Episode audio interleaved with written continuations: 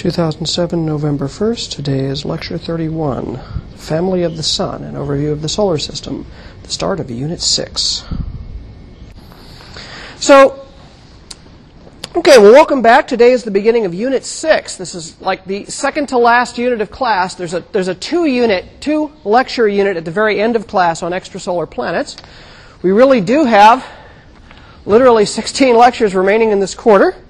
As you know, I've been recording these lectures every day for podcasting, and we get a lot of listeners from around the world. And I got an email from one of them today, and sometimes I like to do a shout-out to these guys, and so I thought this would be a good way to do it.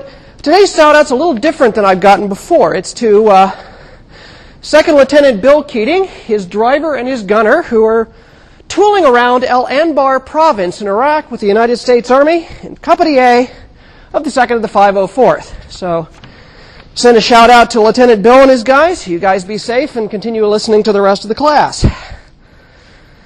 Today's lecture, yeah, really, I was really quite surprised by that email today. So you never know who's going to listen to our class. Apparently they got some time on their hands. Let's hope they keep having time on their hands. Today's lecture is an overview. We're going to do a very quick overview of a lot of the properties of the solar system. And then starting in tomorrow's lecture, we're going to talk a little bit about the origin of the solar system. So this is going to lay down the sort of basic principles. We'll then ask the question, where did the solar system come from?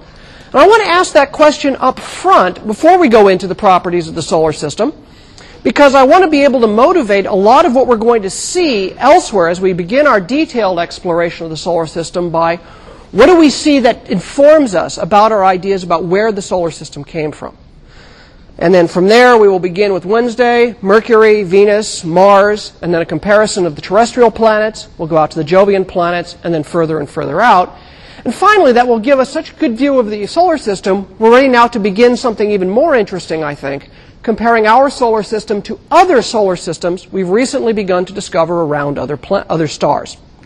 So the key ideas today is really kind of a quick overview of the solar system. The solar system contains, not surprisingly, the Sun at the center, the terrestrial planets and the Jovian planets, and we'll define those here in detail, the dwarf planets, a new classification of planets in the last few years to encompass, among other things, Pluto, but also Eris and Ceres, two other dwarf planets, the giant moons that are found around some of the Jovian worlds that would be dwarf planets in their own right. Some of them are even bigger than the moon. The trans-Neptunian objects, a class of icy bodies that lives beyond the orbit of Neptune. And finally, sort of the leftover junk and debris, the asteroids, the comets, and the meteorites. The other key idea to get today is an important clue to the nature of the formation of the solar system. As with very few exceptions, all the stuff in the solar system seems to lie in the same plane and be orbiting in exactly the same direction. Now, there are interesting exceptions to this.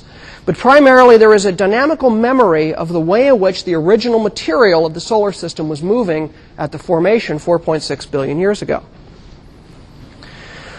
Well, from the point of view of solar system exploration, even though solar system research is not a lot of what I do in my own research, but I'm getting increasingly interested because we are actually now in a golden age of space exploration.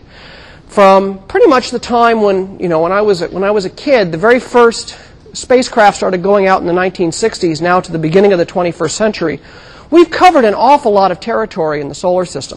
We've landed men on the moon. We've sent robotic landers to the moon, Venus, Mars, Titan, and asteroid 433 Eros.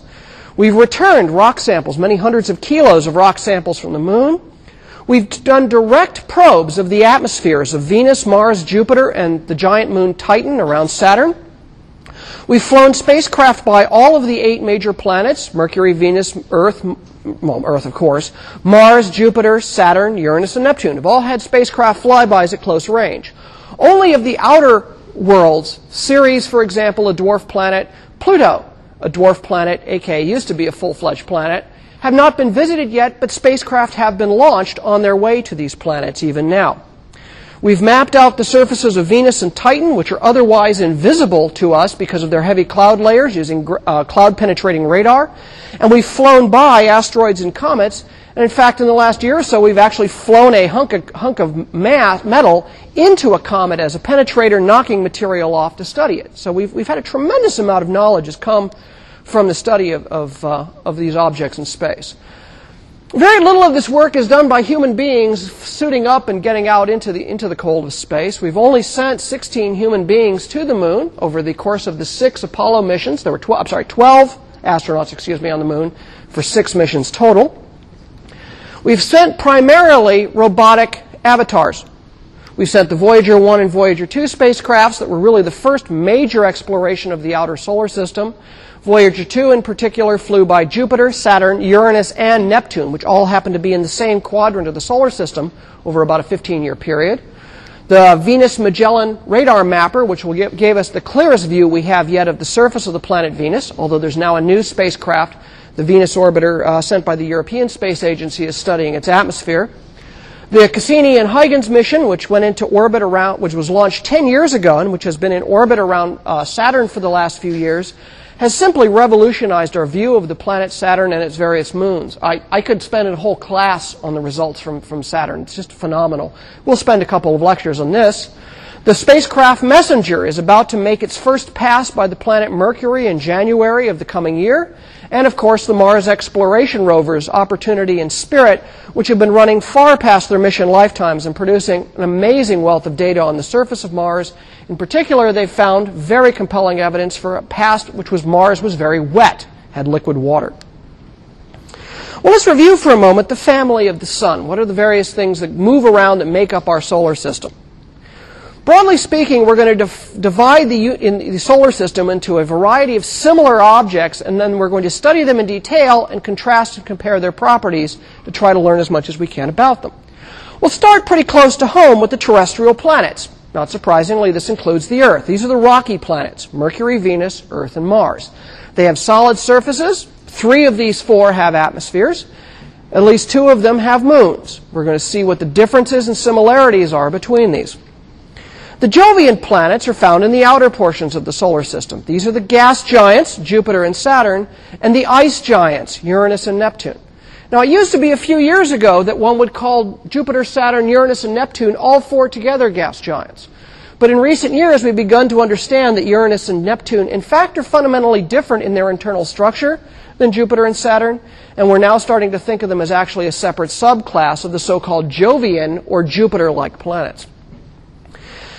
In the last year, in 2006, the International Astronomical Union, which is kind of the UN of astronomy, as one of my colleagues likes to put it, tried to settle the question of, is Pluto and some of these other smaller bodies we're finding in the outer solar system full-fledged planets or not? And they came up with the definition that we will discuss in detail later in the class of so-called dwarf planets. These are rocky or icy bodies that currently there are 3 objects in the solar system designated as dwarf planets, Pluto, Eris, which are both in the outer solar system, and Ceres, the largest of the asteroids. There are a number of other candidate dwarf planets, primarily in the outer solar system, but it's still a little ways away before we have enough data to know whether they should be so designated yet or not. And then finally, once you get past this stuff, you end up with all what I would call the debris, or which my planetary science colleagues give the more dignified name of small solar system bodies. These can be divided into 2 basic types by composition, the primarily icy bodies. Those are made primarily of water ice, carbon dioxide ice, methane ice, and so forth, which are the Kuiper Belt objects, which orbit primarily beyond the orbit of Neptune, and the comets, like, for example, Comet Holmes, which actually orbits between Mars and Jupiter, but it is basically a primarily frozen hunk of junk. And then there are the rocky bodies, the asteroids and the meteoroids, which are found pretty much mostly between the orbits of Mars and Jupiter. But there are families of asteroids that live as close as the orbit of Mercury and perhaps even further out. And the meteoroids are the little bits of rock that occasionally fall to the Earth. What we're looking at in the small solar system bodies is really kind of the leftover construction materials from the assembly of the solar system. And we'll see a little bit more about that tomorrow. Now, what we're going to see about these different types of objects, I've sort of grouped them by various composition, primarily rocky planets, Mercury, Venus, Earth, and Mars, the giant Jovian, mostly gas, mostly hydrogen, helium, and ices worlds, Jupiter, Saturn, Uranus, and Neptune, and then kind of a mixture of rocky and icy bodies. One of the things we notice right away is not only are things linked by composition, but those objects linked by composition share similar zones within the solar system. This is a cartoon of the new solar system in which we draw the Sun and all the planets to their appropriate scale. But of course I'm not spacing them in their appropriate scales. At this scale, the Earth would be way the heck out in northern Columbus somewhere. The terrestrial planets are the four inner planets. They're the rocky, icy bodies that live fairly close to the sun. The gas giants are the two largest planets in the solar system, and they kind of live in an intermediate zone between about 5 and 10 astronomical units away from the sun. The ice giants, Uranus and Neptune, live further out still. They live between around 25 and 30 astronomical units out from the sun, and they're much smaller. They still have hydrogen and helium in their atmospheres, but they're mostly slushy ice balls on the inside. And finally, the dwarf planets actually span a fair range of different objects. There's only one rocky dwarf planet at present, Ceres, the largest of the asteroids, and then Pluto and Eris, the two largest of the trans-Neptunian objects that we know about. Most of the new candidates for dwarf planets belong to this outer icy family of objects in the trans-Neptunian portions of space. It's interesting to note, for example, that there's a dividing line. Ceres kind of lands in between the terrestrial planets and the realm of the gas giants. It's also relevant to know that the boundary between terrestrials and rocky things seems to be largely close to or bounded on one end by the orbit of Jupiter, whereas the icy objects of the outer solar system are bounded by the orbit of Neptune. That turns out not to be an accident, as will be developed later on in this course. But just kind of keep it in mind that there really are two sort of gravitationally dominant objects that have an important role to play in where things orbit in the inner and outer solar system. Now here's a fairly complicated plot you're not going to find in too many textbooks, and I really don't know why. It really belongs in them. This is going to plot two of the properties of these planets that are of interest to us. On the x-axis, I've plotted the semi-major axis, and I'm using a logarithmic scale where even steps are powers of 10 rather than 1, 2, 3, 4, 5. The range runs from 1/10 of an astronomical unit all the way out to 100,000 astronomical units. At about 100,000 astronomical units is really the end of the solar system. That's about the place where tidal forces from the gravity or from the gravity of our galaxy or from nearby passing stars are such that any objects orbiting out about 100,000 astronomical units away would be as likely to be torn away from the sun as join the sun. So this kind of represents the dynamical boundary of the solar system. Objects inside this distance are really gravitationally, strongly gravitationally bound to the sun. Outside that, tides can actually kick them loose. But most of the action of the solar system that we know occurs in the inner 100 astronomical units. Now, that's not to say that there isn't anything out here. The problem is that objects 100 astronomical units out are extremely faint. It's right now at the limits of our technology to be able to see objects out here. There are really only about 4 or 5 objects which really could reach out to beyond 100 astronomical units, but this is the semi-major axis of their orbit. These objects were all discovered when their elliptical orbits brought them closer in to the inner portions of the solar system. Out, if they were out at the ends of their aphelion, which you did that homework problem on last week, they would be practically invisible to the best techniques that we have today. So it's a real challenge. This empty zone here is not so much empty because there's nothing there, but because it's just so hard to see things there. It represents a technological limit of our ability to see. On the y-axis here, I have plotted the masses of these objects in units of the mass of the Earth. So the Earth is located at 1 astronomical unit and 1 Earth mass. And I've shown the 4 inner terrestrial planets, Mercury, Venus, Earth, and Mars, in their mass and orbital positions. And then we have a big jump up to Jupiter, which is 318 times the mass of the Earth, and Saturn, these are the gas giants, and then down to the nearly identical, sort of, I think they're 13 and 15 times the mass of the Earth, are Uranus and Neptune. The dwarf planets, Ceres, Pluto, and Eris, are very, very much smaller than the Earth. In fact, they lie between 1/10,000th and 1,000th of the mass of the Earth. This is one of the reasons why people were so uncomfortable with having Pluto be a planet. You can see on this diagram the terrestrials are here, the Jovians are here, and Pluto just didn't really fit. It was just way off the curve for the other planets. But it is the largest. It and Eris, which was discovered in the last couple of years, are the largest of a class of ice balls which have a huge range of sizes here in a place called the Kuiper Belt, or KBOs for Kuiper Belt objects. So here are the icy bodies of the trans-Neptunian realm, And then here are the rocky asteroids, which live in the main belt between about 2 and 3.5 astronomical units between the orbit of Mars and Jupiter. And you'll notice something very interesting about this plot. The terrestrial planets rule in the inner part of the solar system. The Jovians rule in the middle part, but there's a clear boundary. The Kuiper Belt objects and the icy things are all found primarily beyond Neptune. That's why we generically refer to this entire region as the trans-Neptunian zone, or trans-Neptunian objects. And the asteroids seem to lie between the gravitational zone of the terrestrial planets and the gravitational zone of Jupiter, the largest of the Jovian planets. These strong divisions and edges are no accident. There's reasons for why these things are here. For example, see this line of green points here all by itself at 5 astronomical units? They all line up exactly with Jupiter. Those are the Jupiter Trojans, the ones we saw a few weeks ago when we talked about the Lagrange points. This lineup of objects here that seems to stand out again, that's no accident. Those are the Hildas. Those are in a 3-to-2 resonance with Jupiter. So we're seeing also some lineups here in the Kuiper Belt objects. So when we go through these objects in detail over the next couple of weeks, we're going to be coming back to this picture or variations upon it because it actually informs a lot of the story of the solar system. A lot of the dynamical story of the solar system is hidden in this plot. And we're going to see variations on that over the next couple of weeks. It's one of the reasons why I've dwelt on this picture for a while. It's really got a lot of information in it. Well, let's look at some of the basic properties of the planets. We're now dealing with the 8 major planets, Mercury, Venus, Earth, and Mars, Jupiter, Saturn, Uranus, and Neptune. Again, the locations we've seen before, the terrestrial planets tend to be in the inner solar system, between 0.4 and 1.5 astronomical units.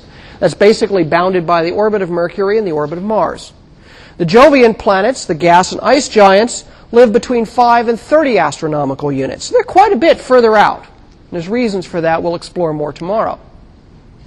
All of these planets are similar in the sense dynamically they all orbit in the same general right-hand sense. If I was looking down upon the sun, they all orbit in the same counterclockwise fashion as viewed from above the orbit of the, orbit of the Earth. And furthermore, that sense of rotation is shared by the slow rotation of the sun. The sun is also rotating in a counterclockwise way. Furthermore, these rotations are all roughly confined to a plane.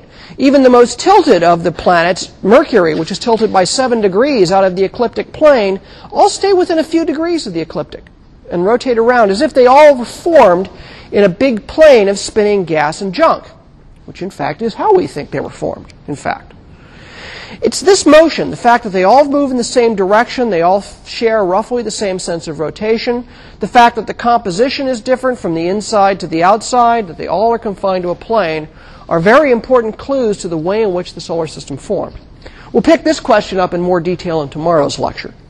But for today, to sort of show you that it isn't just simply a random assemblage of things. The planets are in the positions they are for reasons that have to do with the way in which they formed. So here are the 8 planets. If you look at the solar system from the outside, what you would see is the largest volume of the solar system is Jupiter, Saturn, Uranus, and Neptune, the outer planets. The inner solar system really is the innermost little bit of this square here. The square is a little over 1.5 astronomical units, 3 astronomical units on a side, 1.5 astronomical units in radius. And they are Mercury at 0.4 AUs, Venus at about 0.8 AUs, Earth at 1 AU, and Mars out at about 1.4 AUs. Whereas Jupiter starts at 5, Saturn is 10, and then Uranus and Neptune, the edge of Neptune is out around 30 astronomical units. And I think Uranus, I keep wanting to say 25, but I'm getting this little shadow of doubt in my head. I haven't memorized those units at all.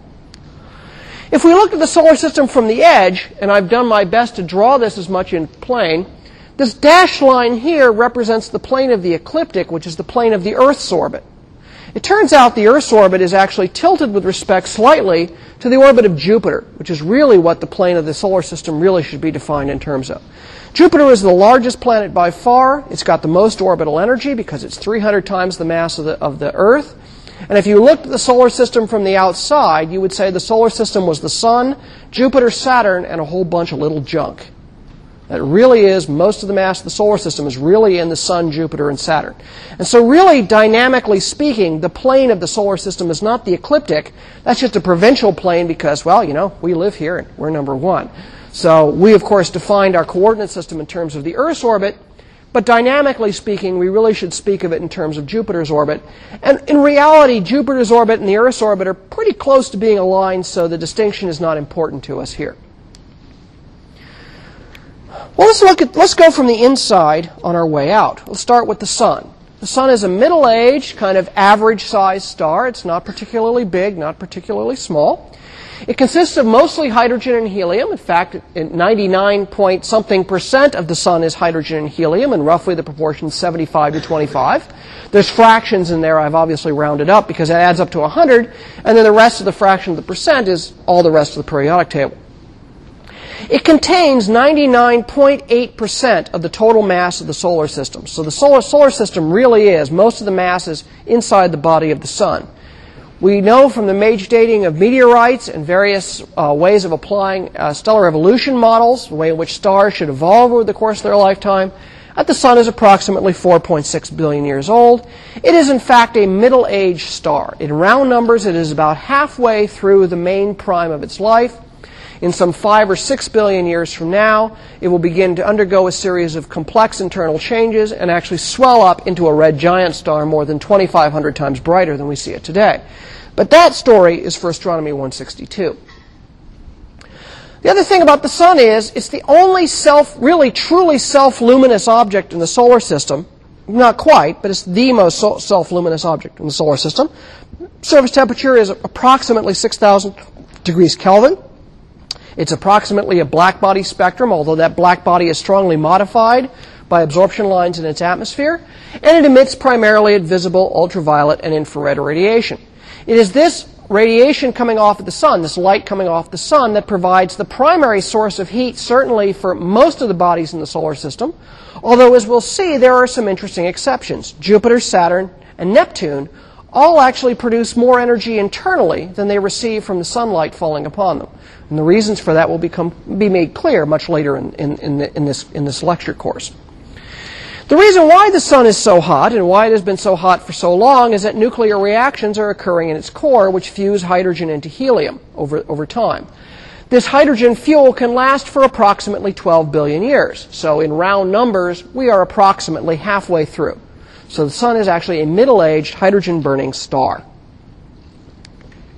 As we move outwards from the Sun, the very first celestial objects we run into are the terrestrial planets. These are Mercury, Venus, Earth, and Mars. These are the Earth-like, hence the name terrestrial from the Latin terra, meaning Earth. They're rocky planets. They have rocky, solid surfaces. They're made primarily of silicate crust sitting on top of iron, nickel cores.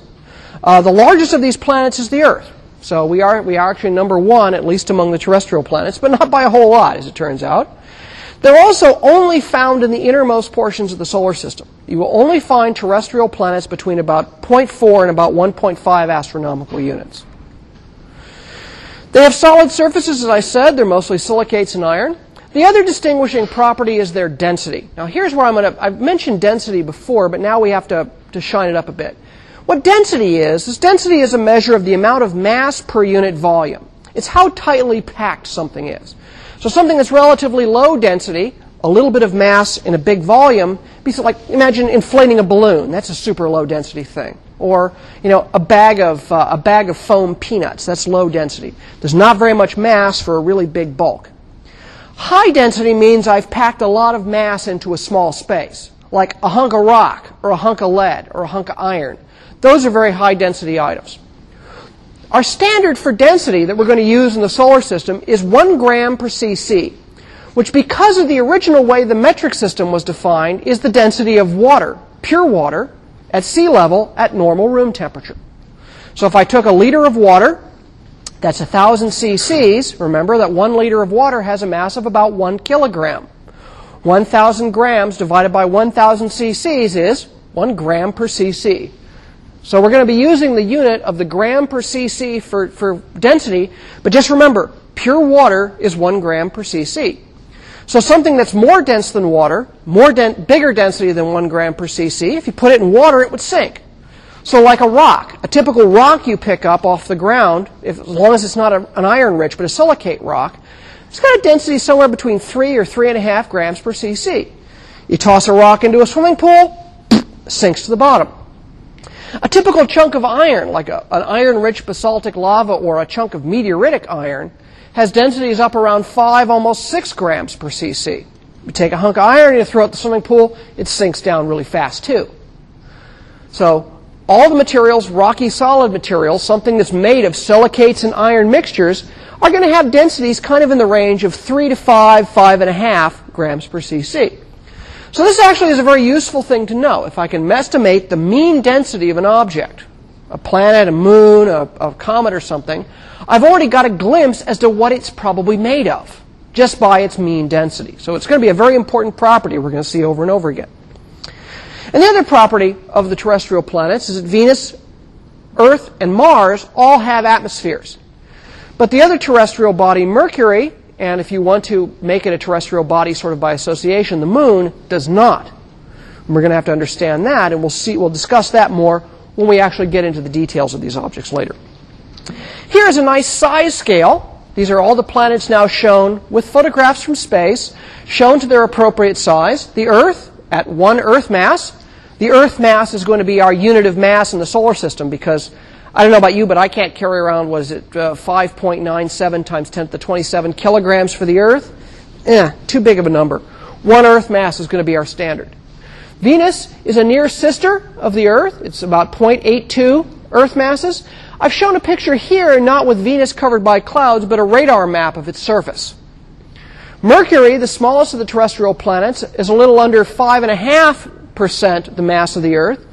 Now, I'm showing it as a half Mercury here, not because I'm trying to be artistic, but because, in fact, we have only mapped half the surface, as we'll see in Wednesday's lecture.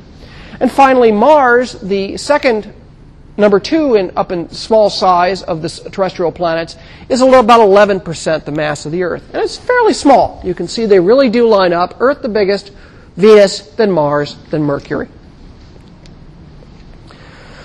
The next group of major planets in the solar system are the so-called Jovian planets. These are the Jupiter-like planets for Jove, the Latin name for Jupiter. These are Jupiter, Saturn, Uranus, and Neptune in order of distance outward from the Sun to outwards. These are the largest of the planets. The smallest of these is 15 times the mass of the Earth. They're only found in the outer solar system, between 5 and about 30 astronomical units. They do not have solid surfaces. They're pretty much mostly atmosphere until you get down to such deep layers that you really don't have a surface to stand upon. You kind of just sink into them all the way to the center.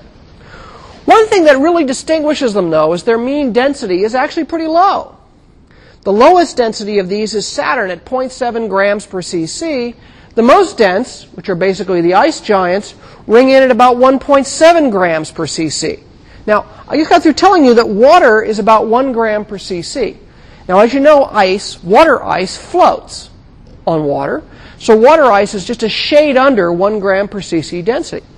So, okay, a material with 0.7 grams per cc would in fact float on water, although practically speaking you really can't make a bathtub big enough to float Saturn on, even though that's a common picture used in elementary textbooks. But it's pretty close. It's a very low density material. It's got a lot of bulk, but there's not a lot of matter packed into that bulk for some reason. This is probably telling us that we're getting down into things that are made of mostly gases, up towards things which are starting to be larger and larger fractions of solid ices, rock, and gases. So there's a dividing line, kind of 3 grams per cc and above, 3 times the density of water and above. You're dealing with solid rock, or some kind of solid rock stuff. Densities of about 1.5 grams per cc. You're dealing with, if they're small objects, they're mostly ices. If they're very big objects, they're ices and gases. So immediately we get a clue from the density as to what the composition is. Of course, we seek confirmation in that by, say, taking spectra of the surface, flying by, and so forth. There are 2 different classes of Jovian planets that we recognize. The gas giants are the 2 largest, Jupiter and Saturn. These have extremely thick hydrogen-helium atmospheres surrounding very small, very massive rock and ice cores under very, very high compression. Now, the mass of those rock and ice cores is kind of a matter of some debate. They're very difficult to measure. But largely, Jupiter and Saturn might as well be almost all hydrogen-helium atmospheres, and you just sink down into the middle of the rock ice core. There's no solid surface to stand on, but they really have really heavy, deep, gas atmospheres and gas, or actually liquid gas, or not really liquid gas, highly compressed gas mantles. And we'll see some more of that in next week's lectures. The ice giants are Uranus and Neptune. These really are quite distinguished by the fact that most of their mass is in their ice and rock cores, rather than the case with the gas giants where most of the mass is in their hydrogen-helium atmospheres. They have very, very deep ice and rock cores and ice and rock mantles, and are surrounded by relatively shallow, I say thin here, hydrogen-helium atmospheres. You don't want to think of these things as having solid surfaces between those underneath those hydrogen-helium atmospheres. They're still pretty thick, right? They're way thicker than anything else we see in terms of atmospheres in the terrestrial planets. But they really do stand out for this difference of composition. They're higher density. There's a lot bigger proportion of ices and rock relative to gas in the ice giants than in the gas giants. These are the Jovian planets, again, shown to scale. Jupiter at 318 times the mass of the Earth, and Saturn at 95 times the mass of the Earth are really the two heavyweights of the solar system. Uranus at 15 times the mass of the Earth, and Neptune at 17. So, see, I told you I couldn't remember those numbers. So it's 15 for Uranus, and Neptune at 17 times the mass of the Earth. But notice that these guys are pretty tightly packed compared to these guys are big and pretty fluffy. The gas giants are low density. They're mostly gas. The ice giants, Uranus and Neptune, are more like 1.5, 1.7 grams per cc. They're mostly ices with relatively deep, relatively shallow hydrogen-helium atmospheres. To give you, again, a sense of scale, here's Jupiter, which just fills this picture here. The Earth and the Moon shown to scale, and it turns out one of Jupiter's many moons, Io, one of the Galilean moons, is there, about the size of our moon as well. You can see that there are cyclonic storms on the surface of Jupiter that are the size of the Earth. So these are tremendously interesting worlds, and we'll see them in more detail next week. The dwarf planets were defined by the IAU in 2006. There's a threefold definition for dwarf planets. Number one is they have to orbit around the sun and not be a satellite of any other body, so they can't be like a moon of something. They have to be shaped by gravity. That means that their material forces that hold them together, the gravity forces that hold them together, shape them into spheroids. At least certainly spherical if they're not rotating, but spheroidal otherwise. So they can't be irregular and lumpy like an old potato. The third principle, and this turns out in practice, depending upon the material, to mean objects with more than about 800 kilometers in diameter. Now, it depends upon whether we're talking about rock or ice, where that line comes, but in round numbers, the three bona fide dwarf planets are all bigger than 800 kilometers in diameter. Finally, the third, and this is the most controversial of the definitions, is that they are not the dominant object in their orbital neighborhoods. Notice the word not.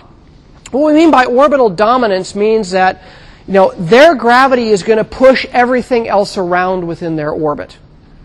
Now, the Earth certainly has cleared just about everything out except for some really tiny stuff, and of course the Moon is captured around the Earth. The Earth dominates the Earth's orbital zone. Jupiter dominates Jupiter's orbital zone. But the bigger dwarf planets, they turn out to be getting pushed around. In the case of Pluto and Eris, they're primarily getting pushed around by Neptune a bit. And Ceres is actually pushed around a bit by Jupiter. So they're not the dominant thing in their orbital neighborhoods. There are three dwarf planets in the catalog right now. Ceres, which was the first of the asteroids, discovered in 1801. Pluto, the first of the trans-Neptunian objects, which was discovered in 1930. And Eris, which was the largest of the trans-Neptunian objects, was discovered just in the year 2005 by a team at Caltech. And we'll say more about those later in the class. Here are pictures of the dwarf planets, again putting them in comparison to the Earth and even the Moon, and you really do see why we call them dwarfs. They really are just really small. Also, their orbits stand out as kind of odd. Pluto's orbit looks more or less normal, except it's tilted 18 degrees out of the plane of the ecliptic. Eris is on a relatively long elliptical orbit. Ceres is more or less circular, but still elliptical. But if I turn this on its side, you now see the degree of tilt of Ceres, Pluto, and the tremendous tilt of the orbit of Eris compared to the plane, the ecliptic plane of the solar system, which is where we saw earlier all the other planets are right down in that plane. So the dwarf planets stand out not only for size, but their orbits are different too. So they really didn't fit in, and that's why we had to, in many ways, why we had to invent a new category for them. And we'll say more about that in about 2 weeks. The giant moons of the solar system, getting down in size, A moon is defined as anything that is a natural satellite orbiting a planet or even a dwarf planet. For example, Pluto has 3 moons, Eris has at least 1 moon, Ceres, so far as we know, has no moons. The giant moons are the really big ones. They're the Earth's moon. Jupiter has 4 giant moons, Io, Europa, Ganymede, and Callisto. These are the 4 Galilean moons of Jupiter. Saturn has 1 giant moon, Titan, and Neptune has 1 giant moon, Triton. It's kind of unfortunate. Titan and Triton are a little close in name, so we have to keep them straight here. After you get past this 7 giant moons, everything else is a little tiny thing, only a few hundred kilometers across. Some are spherical, some are not. A lot of them are small and rocky. Most of them are very icy moons, and they're mostly found out around the Jovians. For example, Saturn currently has 60 moons. Jupiter has 63 moons, most of which are these tiny irregular ice balls. Only Mercury and Venus are the only 2 major planets that do not have moons. This may have something to do with them being so close to the sun. We really don't have any other explanation for it than that.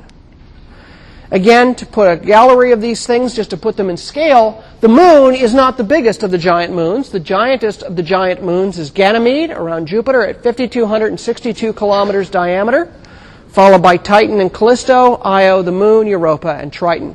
So of the 7 giant moons, we're really third from the bottom. And these are what they look like. They're interesting worlds in their own. We'll be visiting these next week or the week after, next. Moving outwards in the solar system and down a notch a little bit in size are the trans-Neptunian objects. These are a class of very, very icy bodies that are so called because they orbit beyond the orbit of Neptune. Most of these are only, in fact, all of these are mostly found only in the outer solar system. There's a handful that have wandered in dynamically, or they've been scattered in dynamically, but the majority of these are going to be found from 30 astronomical units out into the solar system. When we've been able to measure their masses and sizes, because they have moons or something, they're low-density objects. They're going to have densities between 1.2 and 2 grams per cc, which is telling us that these are mostly ices. And at the upper end, 2 grams per cc, they're probably ice mantles layered on top of inner rocky cores. So they're differentiated, but now it's the rock sinking below the ice rather than, say, the metals sinking below the silicates, as we see in the terrestrial world. Some examples of these icy trans-Neptunian objects are Pluto and Eris. The 2 largest of the icy dwarf planets are in this trans-Neptunian zone. There's a whole class of objects that occupies a place called the Kuiper Belt, which lives between roughly 30 and 50 astronomical units. And it actually is relatively tightly bound. It turns out it's bound by orbital resonances with the planet Neptune. So these are objects that are having their orbits strongly influenced by the gravitational influence of Neptune. Further out, there are objects like Charon, which is Pluto's large moon, is also an example of a Kuiper Belt object. It just happens to be orbiting Pluto. And then further out, there are some very distant icy bodies that have been discovered in recent years, only because they are on elliptical orbits that bring them relatively close to the sun. Sedna and Quaoar are actually 2 of these things. We're running out of Greek and Latin names for planets, and so we're starting to dip into, you'll see, Sedna is Inuit. No, it's not Inuit. It's Pacific Northwest tribes, Tlingit tribe. And Quaoar is the original peoples of the Los Angeles Basin. So we're having to really scrape the mythological barrel here to find names for these objects. Here's some examples of some of these objects. Here's Eris and Pluto, the 2 largest. Some of these things haven't even been given proper names yet. They still have their astronomical designation, the year in which they were discovered, and then a code number, which I won't go into. Sedna, Orcus, Quaoar, and Varuna sort of round these out. But notice they're not all round. 2003 EL61 is shaped like a tumbling football, and it has 2 moons to boot. So there's really some crazy stuff out there. The Kuiper Belt's fairly tightly constrained between the 1-to-1 and 2-to-1 resonance with Neptune, so between 30 and 50 astronomical units out. And it's a fairly fat belt, and it contains a lot of objects on mostly elliptical orbits, Pluto and Eris being the largest of these. Here's a map just as of the other day of all the known Kuiper Belt objects. Here's the orbit of Neptune, and then, of course, Uranus, Saturn, and Jupiter. Here, you can see some of the stuff around Jupiter, but the red spots are where we see most of the objects. This gap here looks like, wow, hey, there's a gap in the Kuiper Belt. No, that's because that's the direction of the galactic plane, and there's so many stars in that direction, we can't see the faint Kuiper Belt objects because they're confused with stars. But we're starting to fill in the bands of the Kuiper Belt, slowly but surely, over the last 10 years or so. The first Kuiper Belt object was discovered only in 1992. After that, you get into the leftovers, all the leftover junk and bits of stuff that were left over in the solar system. There's sort of two basic groups of these. The asteroids, or rock, where we've been able to measure their masses and sizes. They have densities between 2 and 3 grams per cc. So they're rock and metal. Some of them actually are rock, metal, and some ice mixes, actually, in some of the stuff we're learning recently. They range in size from a few hundred kilometers down to the size of a big boulder, are the smallest of these objects we can trace. And most of them are found in a place called the main belt, between 2.1 and 3.2 astronomical units. Those boundaries are set, interestingly enough, by orbital resonances with Jupiter. So once again, resonances raise their head. The meteoroids are smaller bits of rock. They range from rocks down to grains of sand, and they occasionally hit the Earth's atmosphere and burn up, and occasionally one's big enough to make a dent in the ground or a dent in a car or something. And finally, we have the comets. These are composite rock and ice dirty snowballs that as they get close to the sun, they begin to sublime off gases, and you get spectacular tails like the material we're seeing puffed off Comet Holmes these days. So just some pictures. This is the asteroid main belt between the orbits of Mars and Jupiter. We've already seen this picture, but now all the white dots form the so-called main belt of asteroids. There are 100,000-odd asteroids currently known. Here's some pictures of some of these asteroids. They're irregular, dirty, rocky objects that kind of look like spoiled old potatoes. Meteors tend to be rocky objects that burn up in our atmosphere. They can either be stony or made of nearly pure iron. We'll learn about those in a couple weeks. And actually, we'll show you a couple examples of meteors we have in our collection. And comets, of course, are little ice balls that occasionally come close enough to the sun to blow off immense tails hundreds of millions of kilometers long, making spectacular light shows. But deep inside is a dark, cratered, irregular, dirty snowball of mostly ices, rock, and other nasty bits. In the last week of class, we'll actually make a comet nucleus in class and see how they're composed. Well, this is the basic outline of where we're going to go. We're going to start with the origins of the solar system, and then we're going to begin with the terrestrial planets and move our way outwards. And all the way along, we're going to be looking for a number of things. Traces of the origins of the solar system. The role of gravitational resonances and orbital resonances in shaping the orbits of objects. The role of impacts in shaping the surfaces of objects. And how all of those work together to give us the dynamical history of the solar system that in the last few years, we're just starting to learn how to read. And we'll pick it up tomorrow with the question of origins.